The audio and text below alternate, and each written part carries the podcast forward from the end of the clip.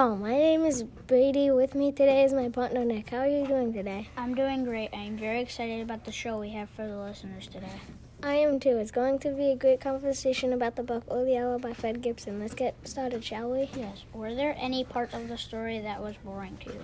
No, not really, because this is a good book and to to read and identify the theme. I love reading, so it wasn't really boring.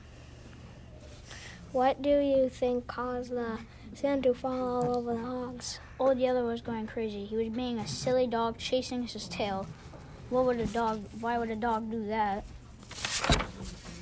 That's why the sand fell on the hogs. Can you share a moment with us that either made you laugh or cry or roll your eyes that maybe seems unbelievable? Yeah, when Belle Travis's old dog tried to save him but died because because of the old, because of the mean rattlesnake.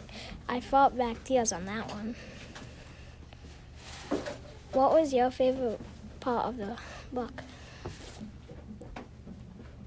My favorite part will spoil the end, so if you haven't read the end, stop here.